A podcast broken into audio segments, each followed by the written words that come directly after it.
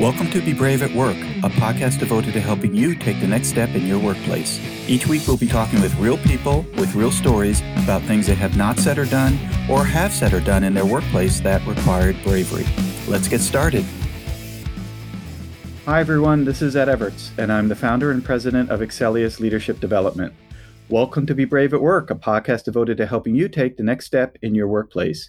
I hope you'll listen to our past podcast conversations. And if you'd like to hear past episodes, go to bebraveatwork.com, subscribe to our podcasts, and learn some valuable lessons about bravery at work. My new book, Drive Your Career Nine High Impact Ways to Take Responsibility for Your Success, is now available in paperback, on Kindle, and in audio at Amazon.com, BarnesandNoble.com, and any online book retailer you prefer. Check out Drive Your Career today. Our podcast today is sponsored by Cabot Risk Strategies. Based in Woburn, Massachusetts, Cabot Risk Strategies has created innovative and customized insurance strategies for individuals and families, businesses, nonprofits, commercial real estate, and public entities. Cabot's client base continues to expand both within the region and within the markets they serve. And if you are looking for customized insurance services and solutions, contact Cabot at 800 222 5963 or visit them for more information at cabotrisk.com. I'm really excited to introduce our guest today. Jake Jacobs helps organizations, teams, and individuals make monumental changes. For more than 35 years, Jake's worked in 61 industries from high tech to manufacturing, from hospitality to entertainment, and he's consulted to 96 organizations from Fortune 50 to national nonprofits and community theaters. Jake has supported more than 210,000 people. That is a lot of people directly on important changes to their business. And what kind of changes, you might ask? Everything from strategy, implementation, culture change, to mergers and acquisitions, and in leadership development. Jake has partnered with CEOs, frontline workers, and change makers in middle management in organizations like Ford, Kraft, and Marriott, and he has helped cha- create change for the city of New York, the United Kingdom's National Health Service, and the United States Army and Navy. Jake is also the author of a brand new book, Leverage Change Eight Ways to Achieve Faster, Easier, Better Results, which is available today on Amazon. And I hope we're going to talk a little bit about the need for bravery when you think about change in your organization. Hello, Jake. Hi, Ed. How are you? I am doing great. How's it going? Good. Thank you for having me. We're thrilled you're here and congratulations on your new book. And before we get started, I'd love for you to just to take a couple of more minutes to tell us about yourself and how you interact in the marketplace today.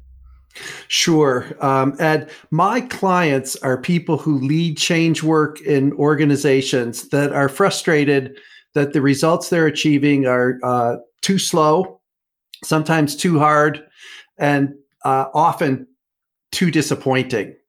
And what I wrote the book about was distilling what I've learned in my 35 years on the front lines of change efforts of all types, as you said. So, how do we change that conversation and change that game to faster, easier, better results. And so I work both directly with organizations in uh, consulting capacity on engagements, and most recently have developed programs to help people with the levers so that they can, through group consultations, learning from each other, and then also learning from me, how do you systematically apply these strategic actions to get that faster, easier, better result?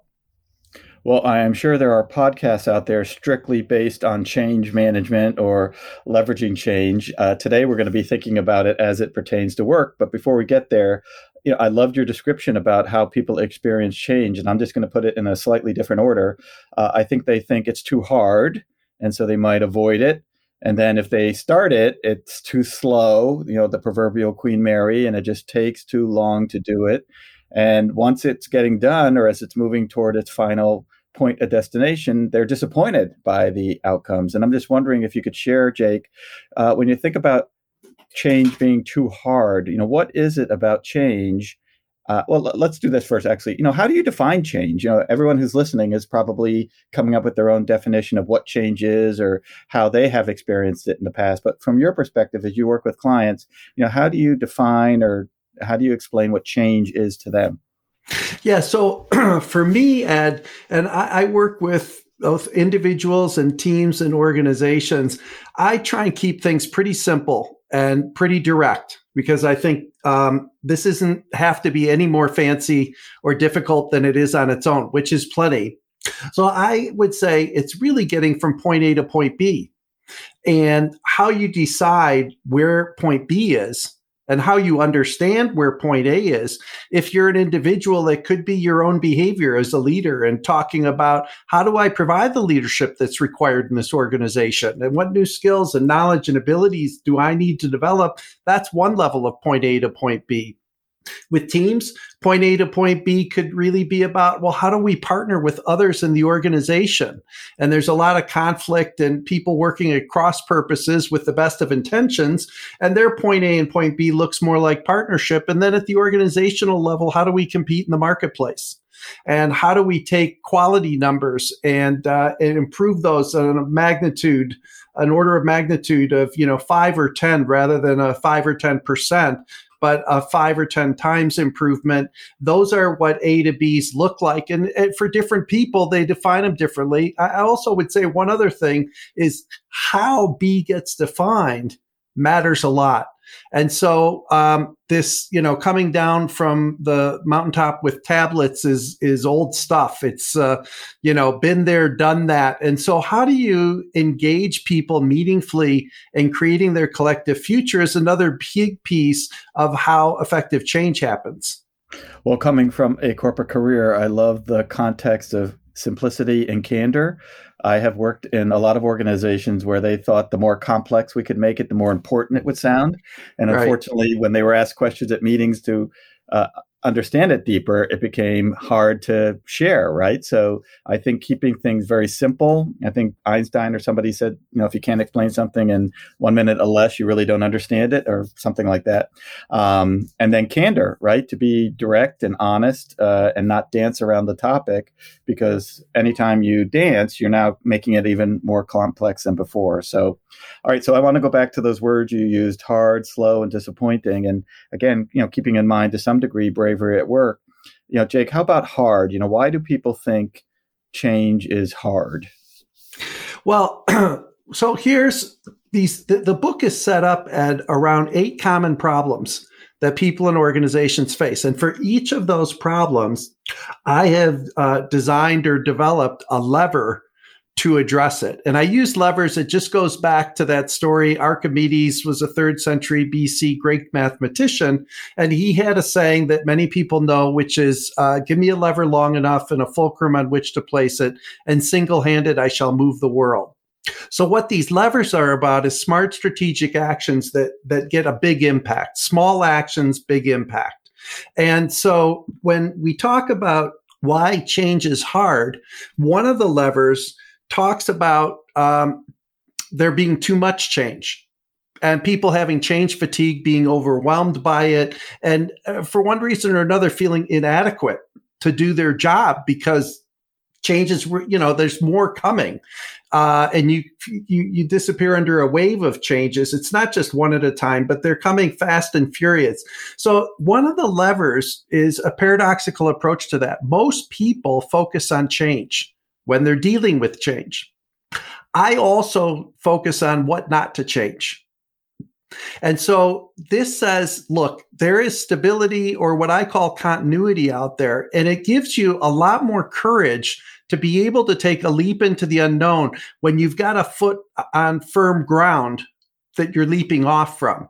So I talk to people, whether it's a memo or a town hall meeting or a presentation, to always remember and speak to what's going to stay the same.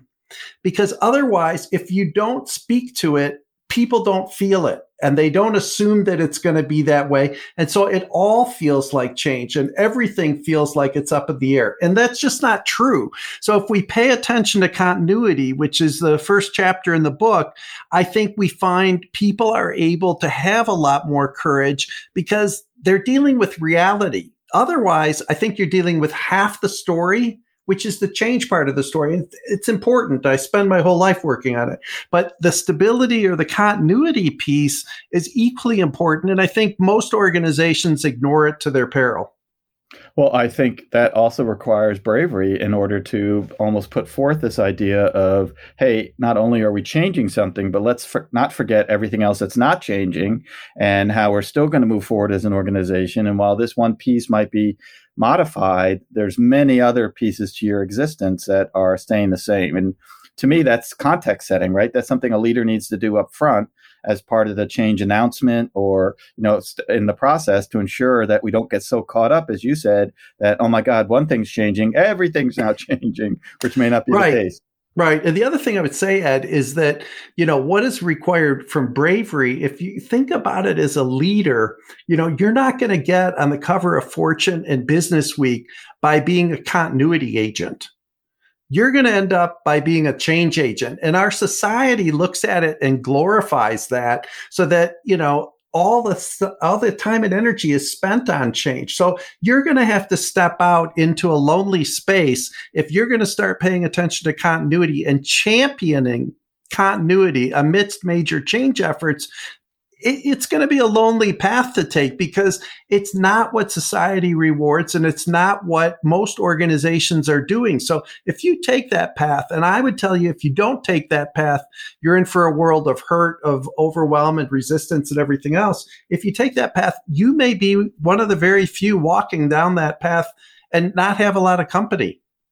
Well, when we think back on corporate America 30, 40 years ago, everybody was a continuity agent. You know, the IBMs of the world said, you know, we're going to keep doing what we're doing because it's working. And this idea of change never really ever came up. And as you're describing, which I think all of our listeners know, today change happens daily, right? I mean, there were times when I worked at an organization where we rarely changed. And if we ever made a change, it was always in January, right? After Christmas and then the start of the new year. And once we got through January, all was well today you could walk in and get an email saying we just realigned the IT department and so and so, right? And then the next day it's AP and it's just constant change. So this volume of change you're describing seems to be impacting the workplace. How about slow? You also mentioned that sometimes ah. slow is a uh, enemy of change. Right. This is one of my favorites because I think that the reason that uh, change, the pace of change is slow in organizations is based on a flawed paradigm. I think literally people see the world in a way that that um, slows change down. So when we talk about a one year plan, a two year, a five year plan, what we're basically saying is change is something, the future is something that's out there. We're going to get to it at a later point in time. And by defining it as a later point in time, we're like, even when we're successful, we're guaranteeing that it's going to take that long. So I have a lever that deals with this called Think and Act as if the future were now. And what that lever says is get some image of the future. I don't care how small and insignificant it may seem to you or how large and overwhelming it may seem to you, but get an image of the future. And then from that place, think and act as if that future were now and start behaving today as if you were living in that future. And by doing that, what you find is that there's a lot of things that you can start doing differently right here and now. And the pace of change, like, am I in the future or am I in the present? And the best work my clients do is they say, it's hard to tell. I mean, I, I, thought that this was something we were going to do next year, but now here I am doing it today. The other benefit of this, which I think is huge, is what I call the believability index. So when change is occurring in organizations, most people are sitting there saying, is this for real? I mean, can I trust it this time? Is this going to be like another Lucy Charlie Brown in the football? Am I going to get it pulled out from under me and this isn't going to be real and I'm going to be hung out to dry? Well, when you think and act as if the future were now, look to the left and right of you, to your colleagues, and people are doing business in new and better ways because they're thinking and acting as if the future were now. So my bravery index goes up as well because I look around and I say, Hey, I'm not alone. Or if I happen to be one of the first ones to step out, I get company very quickly because people see me doing business differently and they say, wait a second, we don't need to wait till next year for this change to occur. Maybe to complete the whole thing, but we don't need to wait to get started. Well, you know, when you talk about this uh, transition of change, you know, it's so important to think about how others can influence us in respect to taking that next step. You know, they say a team can die with one bad person. So if you have one bad person on the team who's negative or challenging yeah. or confrontational, the whole team gets disrupted. Similarly, if you have somebody who's willing to take that step and be brave and say, look, I think the future is now. I want to be part of the future. So I'm going to trust what we're doing and step into it. To your point, I think it'll pull others. And especially if that person starts to demonstrate success, your likelihood for change not only will happen, it might even happen a little bit quicker. The one other thing I would add briefly, Ed, is that for listeners out there who are leaders, and and I say that because everybody's going to lead in some way in an organization. I don't care what title you have, you have that opportunity. There's a spotlight on leaders and organizations. People watch what they're doing, they listen to what they're saying. The volume gets turned up when those people speak. And so if they're thinking and acting as if the future were now, it's almost an invitation and permission to the rest of the organization to start doing it too. And when you change your paradigm, then you change your behavior and the whole world becomes different because you choose to see it differently. Then you can be different in it. Fantastic uh, context, Jake. I just want to go over your last observation, which is it might have been hard to do, it might have been slow to do, but it also might have disappointing outcomes, which you really don't know, I think, in some cases until after you have attempted to make change or start to move in that particular direction. Tell us a little bit more about uh, disappointment as it relates to sure. So, so let's do this, Ed. Let's say that we can bank the benefits we've already talked about. So this issue about uh, too much change and change fatigue, we've got a way to deal with that. So we're we're not suffering from that problem. Uh, speed and acceleration of change, well, it's not taking too long because we've got that lever. One of the other problems that gets in the way uh, of uh, change being disappointing is that people don't know enough to make good decisions. So you find that information is power in organizations. And I'm a proponent that says it is, and it needs to be shared widely. That power needs to be shared. And so when you have people not able to make good decisions, you, you end up with bad strategies getting implemented poorly. So it's like a double whammy, right? I don't understand what the strategy is and I don't understand the implementation plan.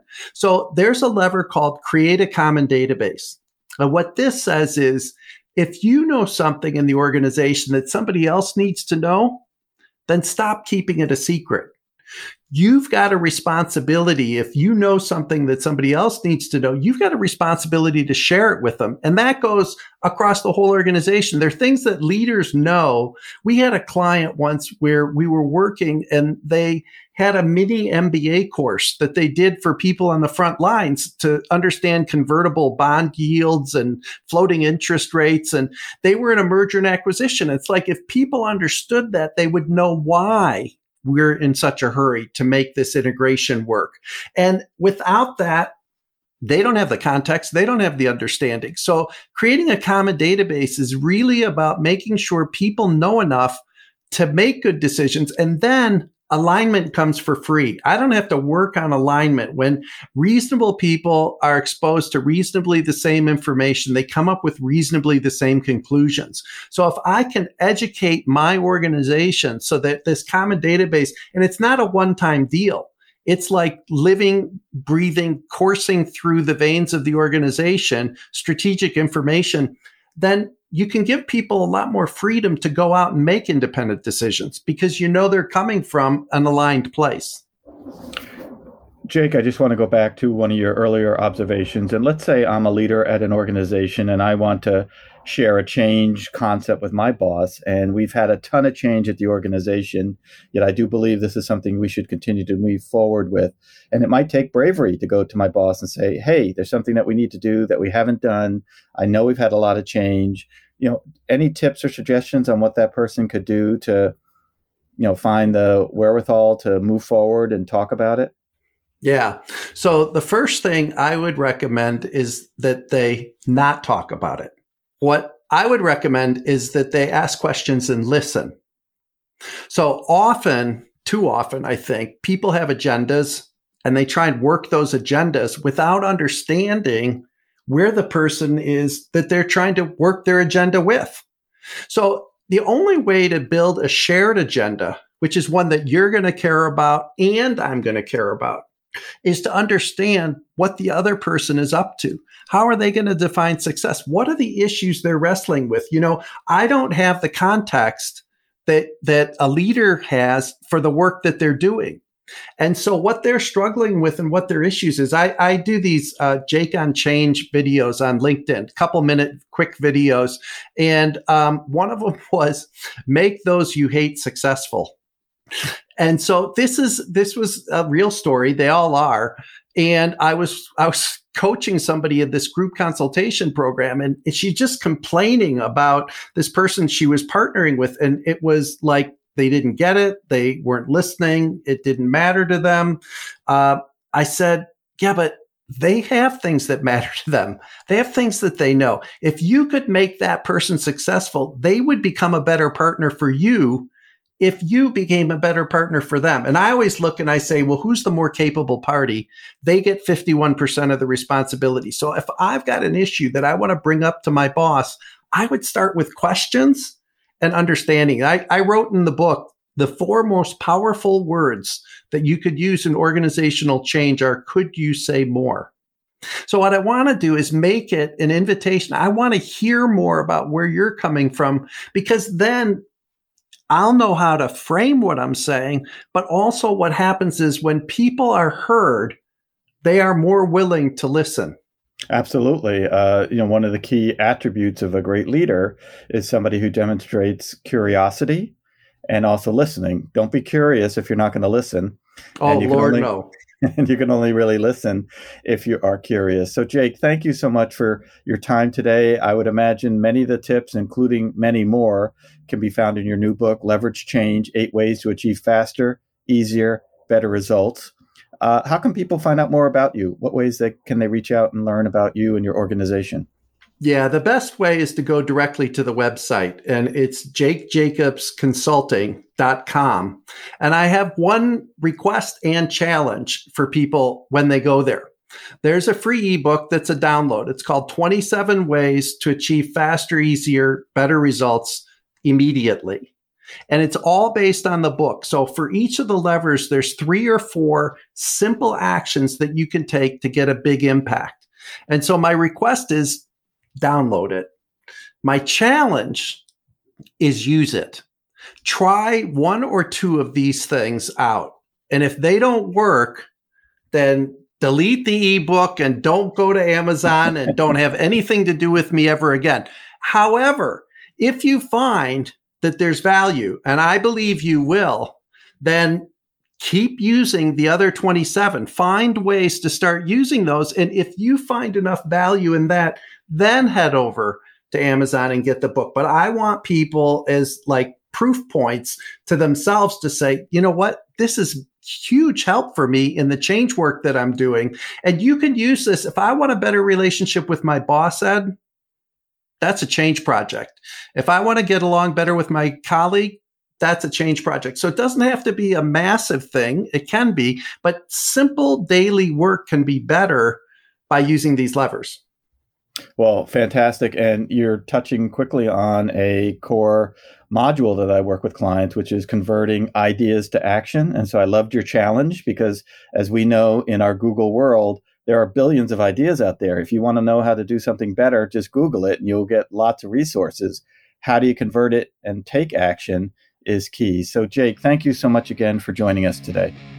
Thank you for having me, Ed. And to our listeners, thank you for joining us this week, and we hope you join us next week as we further explore being brave at work. We also remind you to subscribe to our podcast at bebraveatwork.com and or download and listen to our podcast on multiple online platforms. We are everywhere. Our podcast today was sponsored by Cabot Risk Strategies, whom you can reach at 800 222 5963 or visit them for more information at cabotrisk.com. And a reminder to check out my new book, Drive Your Career Nine High Impact Ways to Take Responsibility for Your Own Success, which is available in paperback, electronically, and in audio everywhere online. Do you have something to say, yet are not saying it? Do you have something to do, yet are not doing it? Now is the time to be brave at work. Have a great week.